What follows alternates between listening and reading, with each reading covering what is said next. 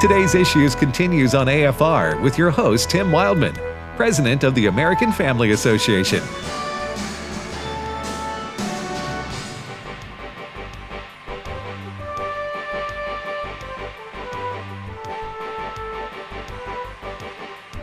Hey, welcome back, everybody, to Today's Issues. That's the name of this show here on the American Family Radio Network. I'm Tim Wildman with Steve Jordahl, who's now in studio with me.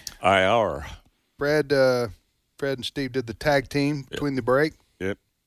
I came flying off of the ropes, did a back somersault, and landed right in the chair. It was amazing. Yes, Steve, you never cease to amaze me with your lies, your fantastical stories you make up about yourself. Dr. Ray Pritchard, Ray's in Kansas City. We're in Tupelo, and we hope you're having a nice day and experiencing good weather. It's nice weather, of course, probably 50% of the country, right, Ray? At least 50%. Yeah. Up north, in the northern states, It's a little bit sketchy, but otherwise, pretty nice day. I have a question for you guys before we jump into the news of the day. Sure. Not everything has to be dark and gloomy about COVID. You got to find humor in everything, right? That's true. So I've been a COVID joke. I've been watching the COVID joke. I've been watching the public when I go out. Allison and I, my wife, we support the Tupelo Restaurant Association. It's the least you can do. It's the least I can do. I'm telling you, you cook too much in your house. It's not good for you. Got to get out. You also devalue your home. Every so often. With your kitchen, you know what I'm saying? Oh, that's right. Use it too much. The dishes pile up and pile up and pile up, and once or twice a week or a month, you got to wash them. And that's just right. They no dishes piling up at my house, my friend. You've been around my wife. They will be clean within minutes of eating. So that's not the issue. Here's my question. I'm just going out in public and just observing people, right? And in northeast Mississippi, where we live, I would say 5 to 10% of the people are still wearing masks, maybe 5 to 10%. I'm just a guess here.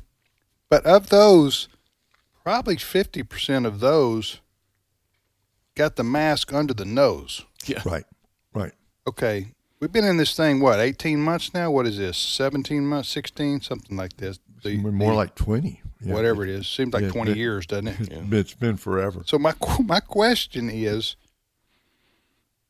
why do people wear masks under their nose? That's the question of the day. Ray, what would be your answer to that? Well, it depends on what part of the country you're in. We were up in Chicago for a ministry retreat just a few weeks ago, and, Illinois under Pritzker and Lori Lightfoot up there in Chicago, I mean, they have been draconian. And it's quite different there than, say, northeast Mississippi. But we were having a retreat, and you walk in, and there are signs everywhere. Wear a mask, wear a mask, wear a mask. And we talked with I'm going to say this just generally. We talked with whoever it was in charge of dealing with our rather small retreat group, and he said, yes, those signs are up because the local government says we have to put them up. But we simply put the signs up. We don't worry about whether people wear masks or not. And he said, if you look at most of our staff, they're exactly what you say. The staff is wearing the mask because they have to, but they are pulled down under their nose so they can breathe. And he said, maybe that's one way of fighting back a little bit against the draconian overreach. Okay, now you're talking about people who are living in a place where where the government imposes mask mandates. That's exactly right. That's no longer the case in northeast Mississippi where we live. These are our fellow Americans who are voluntarily wearing masks out to our restaurant, for example. But they're wearing them pulled down under their nose, and I'm just thinking to myself, what is the point of your mask wearing? It's certainly not effective from a medical standpoint. If they ever were effective to begin with, I saw a tweet from a guy who lives in I don't know where he's at, but he's in one of these areas like us where you don't have to wear the mask, and he was angry. Because he says, I don't know whether I should take my mask off or not. He says, I'm afraid if I take my mask off, someone's going to think I'm a Trump supporter. And he's considering wearing it all the time. So it's a political statement. It was for this guy.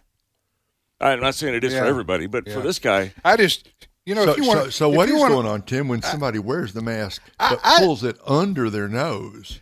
Well, I wondered about the psychology of this. Again, this is people who are voluntarily wearing a mask because they want to, yet they pull it under their nose and walk around. And maybe it's their other family members who are saying, get a mask on or we're all going to die.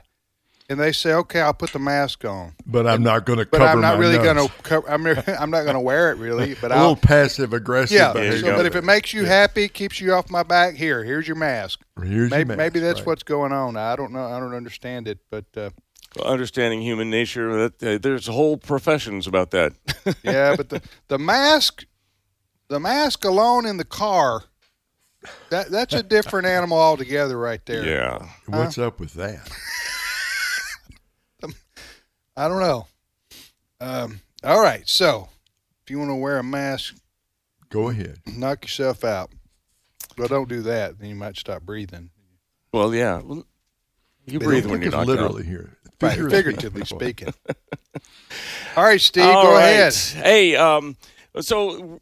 Parents are getting fed up. We've been talking about Loudoun County, for example, the school boards, Virginia, and the school boards and parents just not, getting fed up with being brushed to the side when it comes to their parents' education. So their kids' education. I'm sorry. Yes, their kids' education. Sorry, very good. Their parents are in school. That would be a problem of a whole different sort, wouldn't it? Yeah. Well, Josh Hawley has a solution. He is introducing a bill which is the Parents' Bill of Rights Act. And he's put it in. He's introduced it in Congress, and this is what it would do. It would give parents the right to know what their minor child is being taught in school, the right to information on who's teaching their child, the right to information on individuals and organizations receiving contracts from the school, the right to visit the school and check on their kids during school hours, the right to every school record, medical, counseling, otherwise, the right to information about the collection and transmission of the minor child's data, who are they talking to, the right to have sufficient accountability and transparency regarding school boards, and the right to know about situations affecting their minor children's safety in school. I thought parents already had those rights. No, they should. They should, but in some cases, you're a parent, you're told you can't get. For example, you can't get in and check in the kids' classroom. I'm sure that if it's a preschool or kindergarten or first grade or something like that, they make a different exception. The reaction in some of the parts of the country among parents with their children in school is, parents are not looking for something else to complain about, just to be an annoying. Citizen. Mm-hmm. Okay. What's happening is people are being pushed with this critical race theory garbage, right? Pushed on and being taught, and it is being taught in some school systems, despite what the left says. That the bottom line of that is white people are evil. If you want to get to the bottom line of critical race theory, white people are the oppressors of the world. And they need to be shamed and guilted continuously till the end of time. That's CRT, basically, in a nutshell. There's much more to it, but I'm getting to the most offensive and egregious parts of it. Right. Then then the pushing of this transgendered garbage. It's just even people who would consider themselves liberals are just getting sick and tired of it. Don't teach my 7-year-old boy that there's no difference between a male and a female. Right. Just teach them math. Just teach them science. Okay? Teach them phonics, whatever. But we're not going to get into this transgender stuff, pushing it on students in school, right? That's what the reaction is to. And as much as anything else, Tim, that explains what happened in Virginia a week ago. Yes. Terry McAuliffe thought he had an easy road, and then Youngkin comes along, who I think a year ago outside Virginia, nobody had heard of him. And I think even inside Virginia a year ago, very few people knew of him. Now he's the governor-elect of the state of Virginia. It's those very issues, particularly suburban parents finally said enough is enough is enough. Well, these aren't necessarily conservative folks. No. It's across the board where parents are getting tired of this stuff. And the people who claim to be for the science oftentimes are the same people who tell us we can't know the difference between a male and a female. Right. Huh? Have you noticed this? Yeah. They tell us follow the science, and then they're the same people who say we don't know. There's no you can't define male or female. Anyway, that's what the reaction is in most of the school boards across the country. And there's some places where the teachers are getting into promoting Marxism, yeah, and anti-Americanism, which is related to critical race theory, although it's not exactly the same thing. So there is a reaction to that as well. All right, Steve, next story. Just breaking now, I'm just reading this. California Congresswoman Jackie Speier is quitting Congress. She's been a true blue Democrat congressman person. And what they're surmising is the subtitle of this page says, another Trump-hating Democrat sees the 2022 writing on the wall.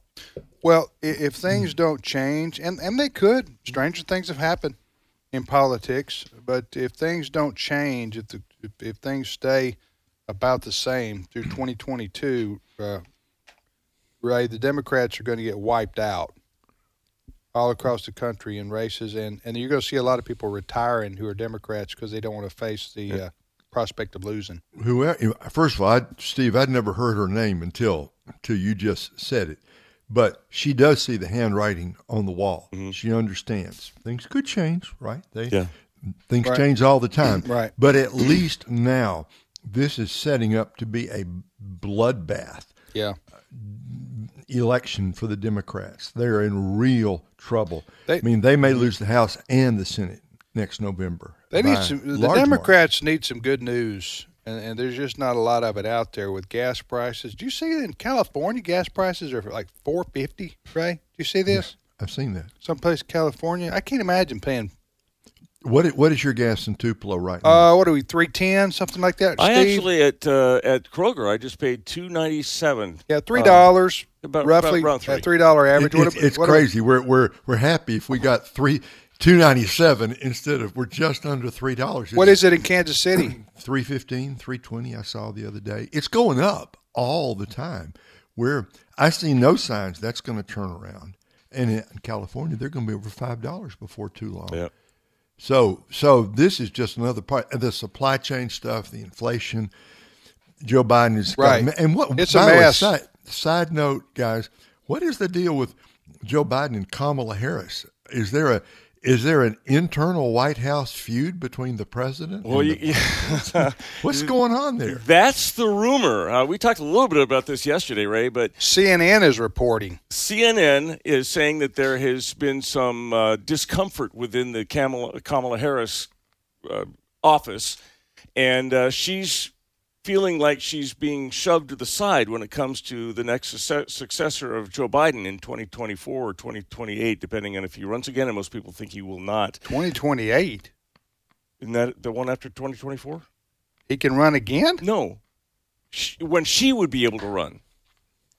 She will be able to run, or the next... Yeah, Democrat. But that's... That's a long one. No, what... Yes. It was, okay, well, so I understand what you're saying, Steve, but the problem at hand in this immediate moment is that, yes, there's if you believe CNN, there is a rift between Biden and Harris and their respective staffs. And, basically Harris, she can't get out of her own way. Right. Right. What has she done? What has she done? Well, nothing. She's been shopping in Paris. She went to the El Paso airport. She has been given a lot of the dirty work. She got the crisis on the border. It's now hung on her. So everything that's kind of hard and bad news seems to be going her way. And guess who is the rising star is Pete Buttigieg, who has just been just been given the keys. He has just been given the keys to a $1.whatever trillion package. Oh, the infrastructure deal. That he gets to decide. Now, he's still on maternity leave, trying to figure out. He's back right now. How you breastfeed a baby. So, I'm not saying that there is something to this whole Kamala Biden thing, but I want you to hear this. Yesterday, they had this big party for signing of this infrastructure bill. And everybody came, and it was one of those things you hand out pens and everything was outside. And everybody made speeches, and it was time for Kamala to make a speech. And I want you to hear how she was introduced. This is cut 8.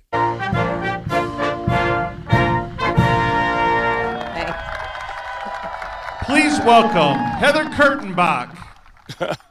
What? In a moment. Oh, my goodness.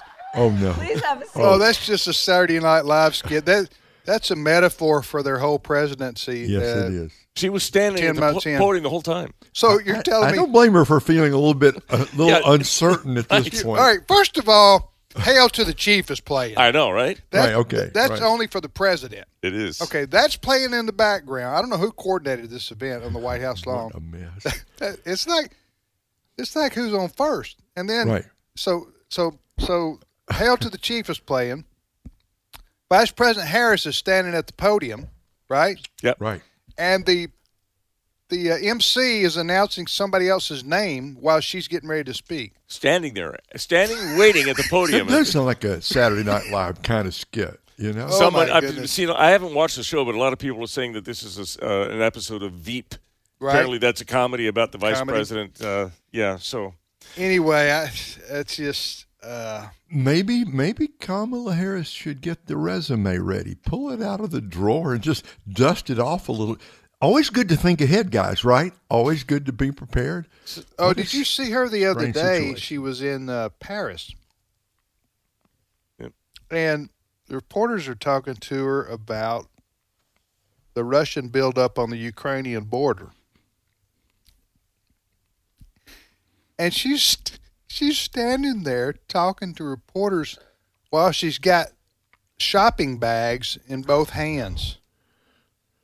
Oh no! Oh yeah, oh, she had spent her time shopping there in Paris, and she's got her little way that she cackles and laughs, or whatever you call it, and answering.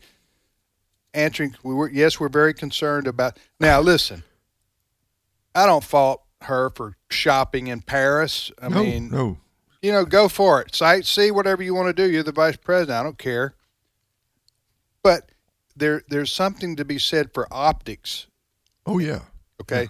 And when you're the vice president of the United States and you're going to be met by the media, hand your Paris shopping bags to your aide.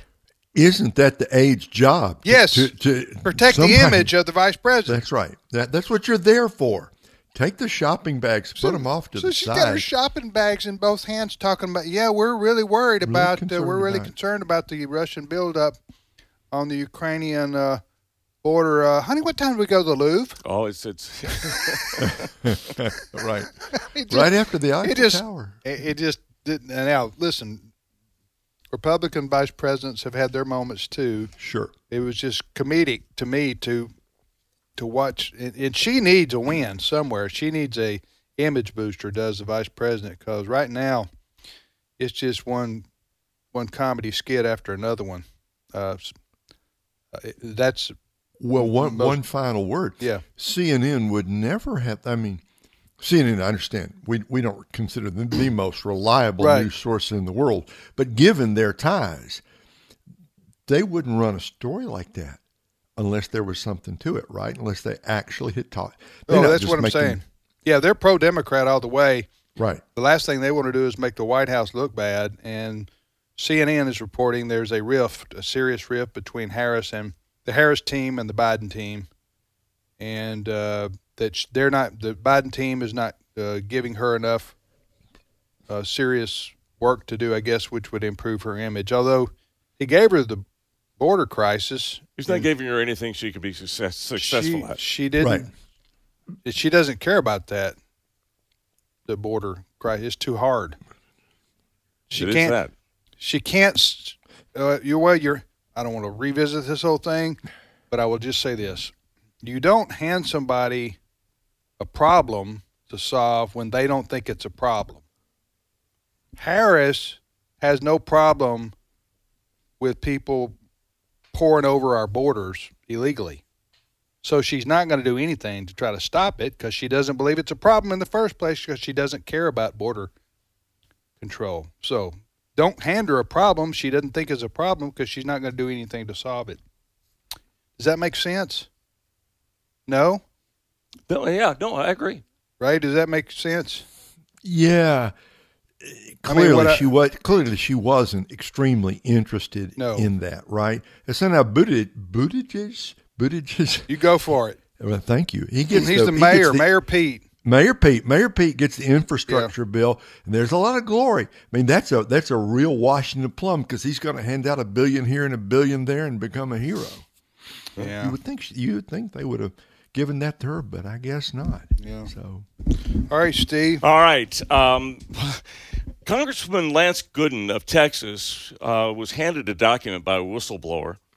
And what he found was that there's some nonprofits out there that are helping out with the immigration crisis. In other words, when they're helping with the housing and such.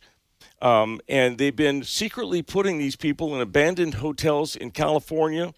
4 Points by Sheraton is one in San Diego, the Wyndham, the Ramada Inn. And they're given packets. And this is what who are we talking about now that's being put in there? The people who are coming out here illegally? Illegal aliens. Okay. And so Lance Gooden was handed this packet. He says, the packet is what I received from the whistleblower a few weeks ago. And in this packet, it details how to go to the airport, how to get past the TSA without identification, how to enroll your children in school, and assimilate in whatever community you desire to go into. And they talked to a TSA guy. He said, I'm getting some very convincing letters and letting people on the airplane. In fact, they're letting people on the airplane. Who's doing this? Well, it's several nonprofits that they don't name in this article. Okay, I saw one named. Are you sure? Let me see that article. Anyway, what we're talking about here is people who are helping to facilitate and promote the continuing flood of migrants into this country illegally. And I thought I saw that. Well, anyway, yes. Gooden indicated that the biggest propagators of this operation were the Catholic Charities of San Diego and something called the Jewish Family Association.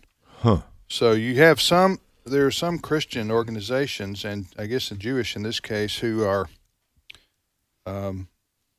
if that's accurate, they're helping people to avoid the law, basically.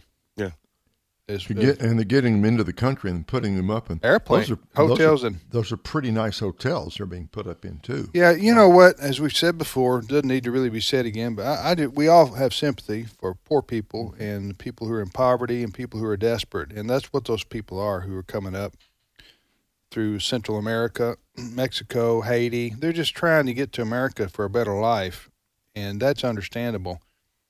But the role that the United States federal government has to play is keeping law and order. Mm-hmm. and if you're going to have a border, then defend it. Right. If you're not, just say y'all come, and we're not going to keep up with who's coming into our country any longer. And if we're going to say that, let's do away with passports at JFK and Atlanta airports. All right, just say we're not checking passports anymore because that's offensive. Because we need to be welcoming, right? Just come on in. So either you have law and order or you don't. Yep. President Trump said we got to defend our borders, we got to have law and order, or we don't have a country. And Biden and Harris say we don't care how many people come here, we're not going to do anything to stop them. And that's the position of the Democrat Party right now, unfortunately. All right, have a good day, everybody. We'll see you tomorrow on Today's Issues, and keep listening to American Family Radio.